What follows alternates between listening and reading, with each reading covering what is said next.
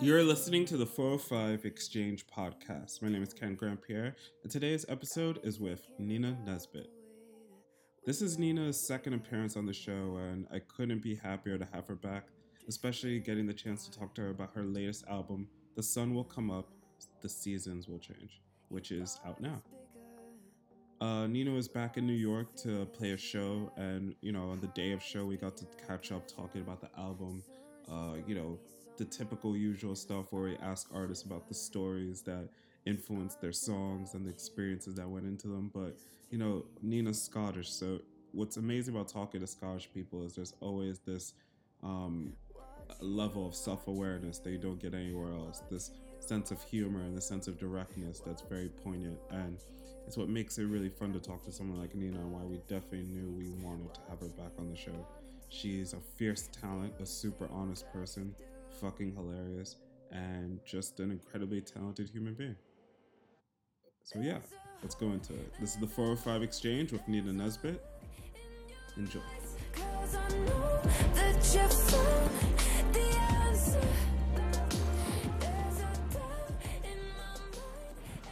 So I noticed that this time around, with you being in the States, you had the chance to spend more time in New York. Mm-hmm. How is that for you? It's great. Um, I still haven't done like a tourist day in New York, Yeah. but I feel like I'm sort of getting familiar with the city more. So Yeah. we've done Brooklyn, Chelsea, Yeah. um, the Lower East Side. We always get a different Airbnb each time, so I feel like I'm getting to know the city. Yeah, almost like, like you get to almost like feel like a local for a little bit. Yeah, Yeah. it definitely feels very similar to London. Yeah, it does in a lot of ways, don't it? Mm. Though it's interesting how spread out London is, because I go back quite a bit, and it's like the aspect of zones is such a particular thing in London that you don't really get to feel as much here in New York, really. Yeah, I know what you mean. I think London's got its own little communities, like Yeah. within each area, which is cool. But yeah, I like New York.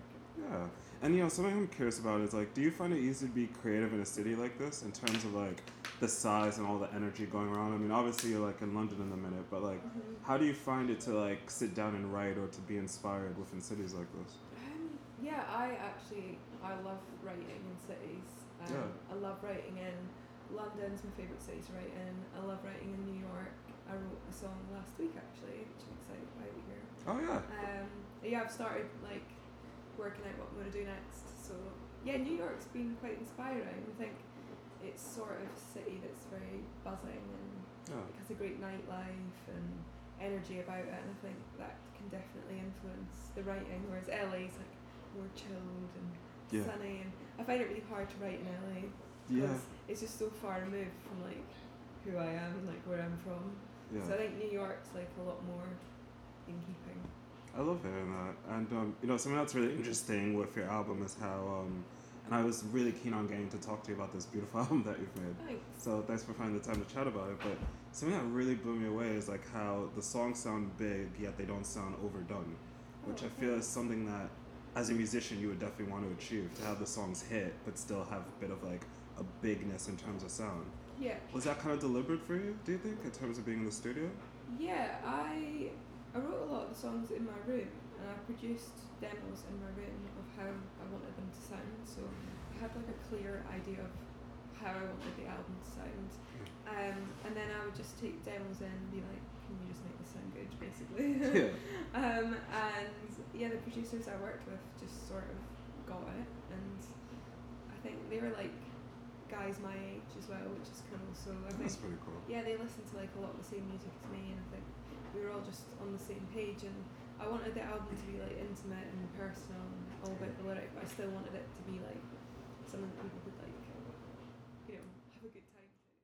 almost feel like this might be like a weird used to, word to describe it, but like some of the songs sounded almost understated to me musically. But what I thought was really cool is it brought your vocals so forward, and um, I think like a track that I really love, for example, Chloe, like that's a track where it's really interesting, especially from a musical perspective, the way it flows with your songs and your vocal, how it goes in the melody. But then with the chorus, it kicks in and it's like a big surprise. That song. Mhm. Yeah, for sure. Um, Chloe for me was like quite. Uh, I feel like that's the most personal song on the record, um, and yeah, I don't know. I just it just literally wrote itself in the right half an hour, and I wrote it with a guy called Lost Boy who did the chords and the production like as we were writing it, Yeah. and I was like, oh, it's done, right. Yeah. And I think he's just got like a really good way of sort of like I'm like, this is what the song's about and then he'll like make that come to life. Like we used like a sort of toy mallet sort of sound for the intro and it's all to sort of relate to the fact it's about my friend having a baby and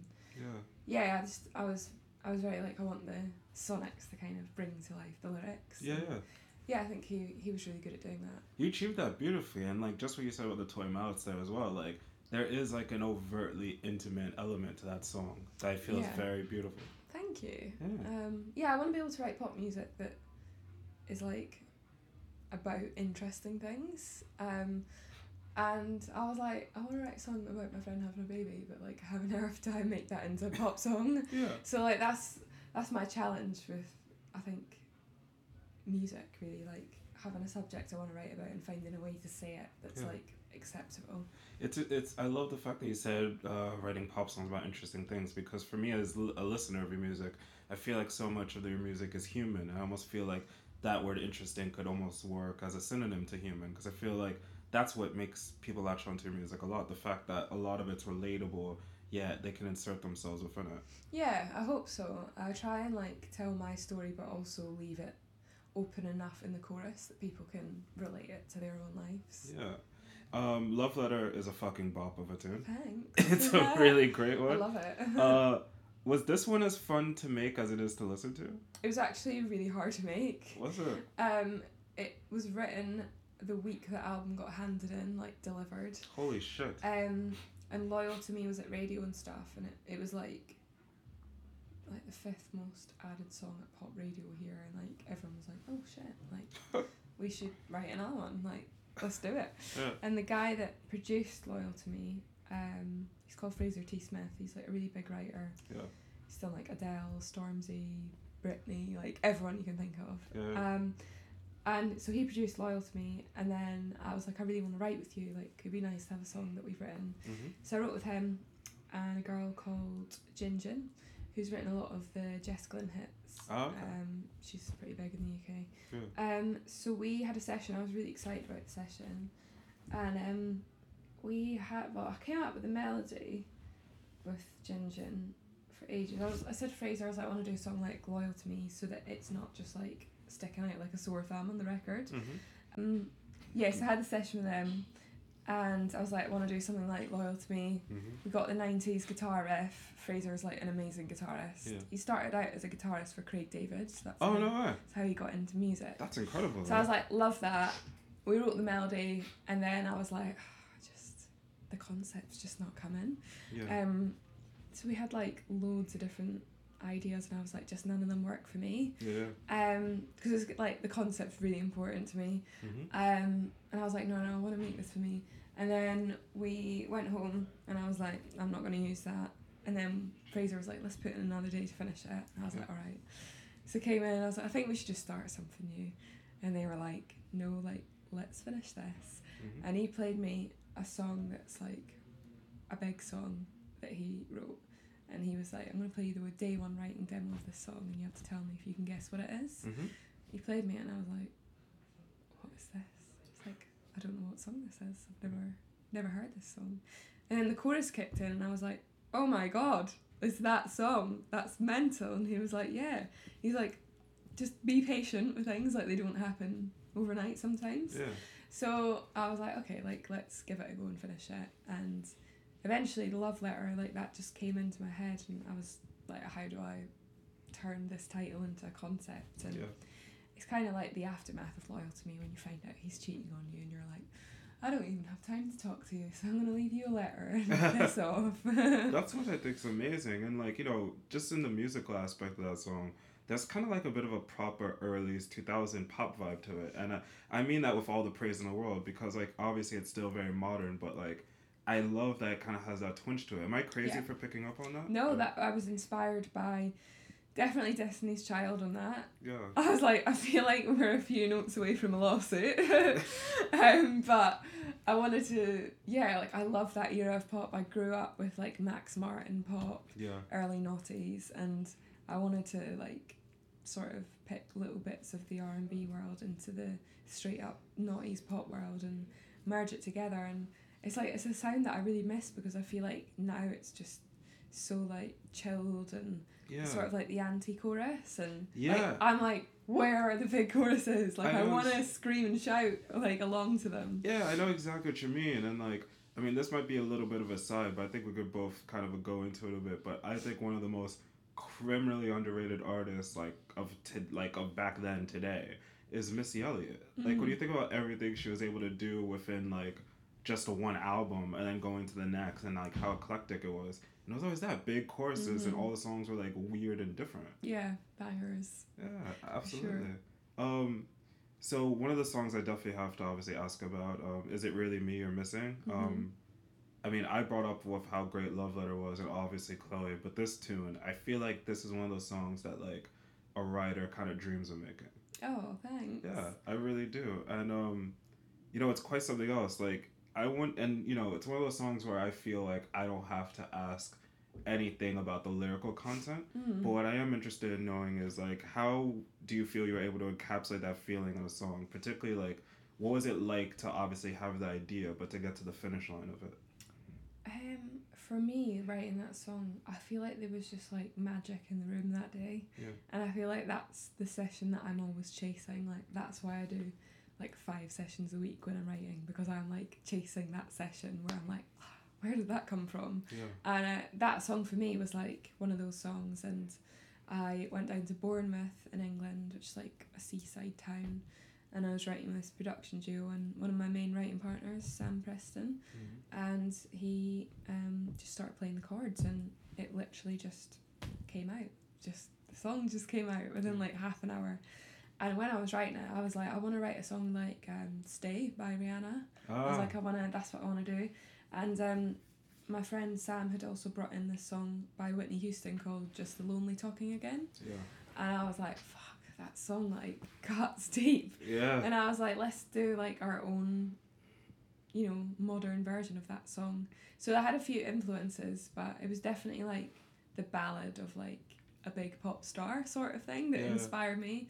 Um, and yeah, after I wrote it, I was unsigned at the time, so it got sent round like loads of different artists and people were vocaling it and stuff. And I was like, no, I want to keep it. and they were like, you're not signed. And I was like, yeah, but I'm gonna be, so give me the song. That's definitely one of those songs you want to have in your pocket where it's kind of like Mm.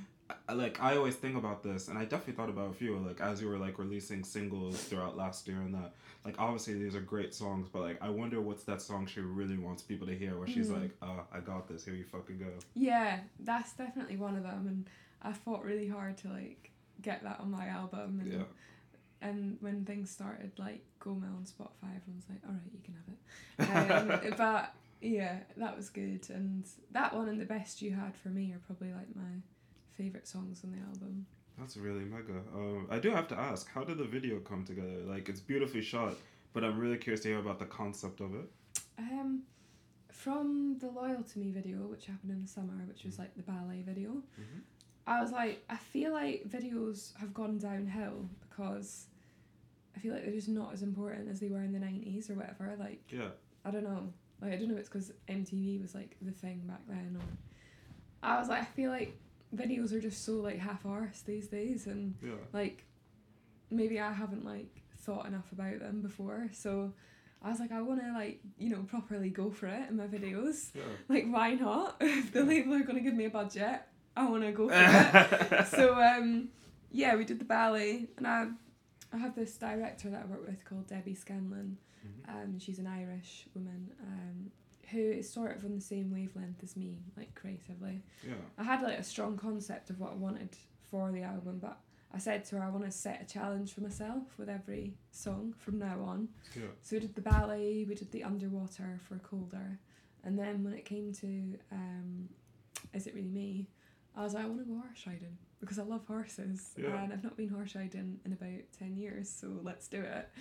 Um, so yeah, and I'm also Swedish, half Swedish. Ah, I So know I was like, I want to get back to my roots, go to Scandinavia. Yeah. We were going to shoot it in Sweden, but Norway worked out easier. Yeah. It's quite hard to find like the horse and Yeah. the cabin, and so um, yeah, we just we just made it happen, and I was on this horse, and um, I kind of wanted the video to reflect how isolating and lonely you can feel when you are like the only one in love in a relationship. Yeah. Um, so I guess like the snowy landscape and it, the sort of isolation of yeah. being in like Arctic conditions and feeling like you can't really leave as well. It was just it was sort of to represent that. Um, apart from the snow just looking beautiful as well. Yeah, and I think that's very much conveyed. I do love what you said in the first bit there because I saw the video like I want to say around this time last week, Mm-hmm. uh, and I was thinking of questions to ask you, and uh, my girlfriend was like behind me doing something else in the apartment, and I was like watching the video, and I was like really, really like paying attention, thinking Mhm. like, all right, like what is she saying here, and what is she doing here, and then I was sat there and I was like, God, I wonder what this video is saying, and my girlfriend chimed in, and she's like, you don't need to like. Uh, try too hard to figure out why a girl wants to make a, whole, a music video of a horse. It's a horse and they're awesome. Yeah, She like dark like- fairy tale. Yeah, She's like, stop overthinking it. I'd make a music video for a horse if I could. yeah, exactly. Um, one of the things I've been dying to ask you about, and I only have a couple more questions for you. Thanks again for taking the time Thanks to chat. Thanks for coming. Yeah, thanks for having me. Um, I'd really love to go into the album artwork and just the general aesthetic that you have going on because, you know, you brought up just now about like how sometimes videos are lacking. I think that even goes a bit with album artwork where sometimes it doesn't feel like there's a, like a cohesive idea or a cohesive kind of general look. And I feel like what you hit really well with your album art is that it's both striking and soothing to look at. Thanks. Yeah. Yeah. Um, how did the cover come together? Like, Um, I had the idea for a while, um, like three years maybe. Um, I spent a lot of time on Pinterest, just flicking through, and I'm currently spending a lot of time there now to figure out what the next visual's gonna be. no way. But um, yeah, I knew I wanted water. Like I wrote the uh, title track by the water, Mhm. and I just I love being creative by water. I don't know why. I'm a Cancerian, so I don't know if it's like That might help. maybe to do with That that. has something to do with it. Um, but yeah, I, I love water. I was like, I want to be in water. Mhm. Um, and the lotus flower is the logo, um, which is a flower that grows in like a dark, murky place and something really beautiful. And that kind of represented the album journey for me. Like I was on sign, I was having a really shit time when I started it, and I just used the album to sort of get out of that yeah. and now it's given me so many great opportunities. So I was like, I want to reflect that in the album artwork. It's very deep. Is. Um, so I was like, water, lotus flower, and then I was like, originally I want it to be underwater, like sort of in the fetal position, yeah. and then have all the flowers above me. And that was to represent um, that the world's always beautiful, but you don't always see it if you're not looking in the right places. Okay. Um, so we shot that artwork, and uh, it was just a bit dark. Like I just I looked a bit like I was drowning, and I was like, I don't know, I don't know about this. I can imagine because it's one thing like when you explained it the way you did just now, but I think my initial reaction is seeing an image of someone in a fetal position, even if the Mm. image is beautiful, my mind might wander into other things, kind Yeah. of thinking like, yeah, it's quite it's quite um, yeah, it was quite like. Don't know, just not the right vibe. yeah, And then we were shooting the colder video in California, Mhm. and it was going to be hot and sunny. And I was like, do you know what? I kind of want to be like above the water and like blooming. Do you know what I mean? So we reshot it there, and I was just really happy with how it came out. And I'd recently seen the Gucci Bloom campaign. I don't know if you've seen that, where they're in the water with the flowers. I have, yeah. And that kind of inspired the video to go along with it. Oh, that's really mega. Like I'm curious because um something that for people listening, something that people might be unfamiliar with is when you tend to shoot like an album cover, like you always generally there's like a specific look you want to go to, but obviously usually like hundreds of photos are shot.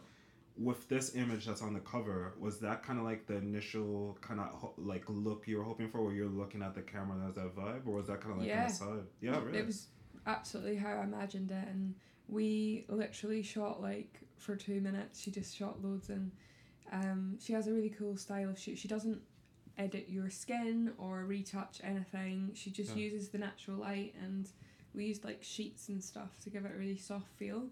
Yeah. Um, and yeah, just the way she did it was really cool, and I think the fact that she didn't. I think so many times people like Photoshop like Yeah. fuck out of your face, and she just left it natural, and I was like, I really like that sort of essence to the album. It is very natural, and you know what? I'm glad that you brought that up because just from like my photography background, when I saw the image, immediately I was trying to kind of almost deconstruct it, but seeing how level the coloring was and how it moves around, I like intuitively right away could tell like no, that's not like retouching. There was like some other thing going on here. So that's Yeah. very interesting. The only thing we had to retouch was my collarbone because it was sticking out like crazy.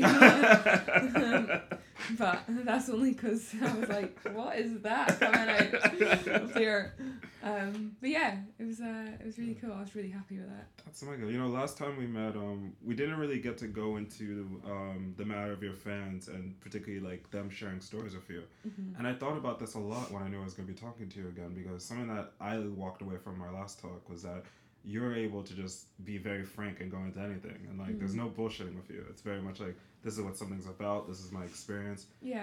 And like, there's no bullshitting with you. It's very much like, this is what something's about, this is my experience. Yeah, And I feel like you get that a lot from your music as well. And that led me to think that naturally, considering you play a lot of shows and you're in a lot of cities, fans must come up to you and share their stories with you.